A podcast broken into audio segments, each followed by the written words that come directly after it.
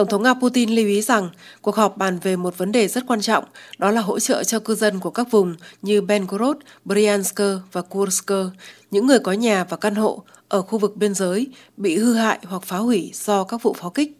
Theo ông, tình trạng đối với người dân là rất gai gắt, cần phải sửa chữa hoặc bồi thường thiệt hại về nhà ở, căn hộ, tài sản khác, đưa các công trình năng lượng, sưởi ấm và các cơ sở cấp nước trở lại hoạt động bình thường.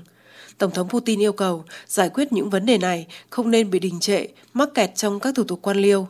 Chính phủ và các địa phương cần phải hành động nhanh chóng và hiệu quả. Tất nhiên, nhiệm vụ ưu tiên là loại bỏ khả năng bị pháo kích, nhưng đây là công việc của Bộ Quốc phòng.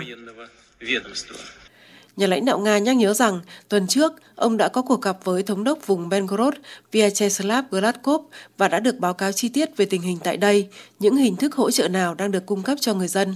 Kết quả của cuộc họp là các hướng dẫn cụ thể đã được đưa ra để khôi phục khu vực Belgorod sau các vụ pháo kích. Như thống đốc Gladkov cho biết, 25 người đã thiệt mạng và gần 100 người bị thương kể từ khi Nga bắt đầu chiến dịch quân sự đặc biệt. Khu vực Belgorod và các khu vực biên giới khác của Nga thường xuyên bị Ukraine pháo kích. Trong một số trường hợp, chúng đã dẫn đến thương vong trong dân thường, thiệt hại nhà cửa và mất điện.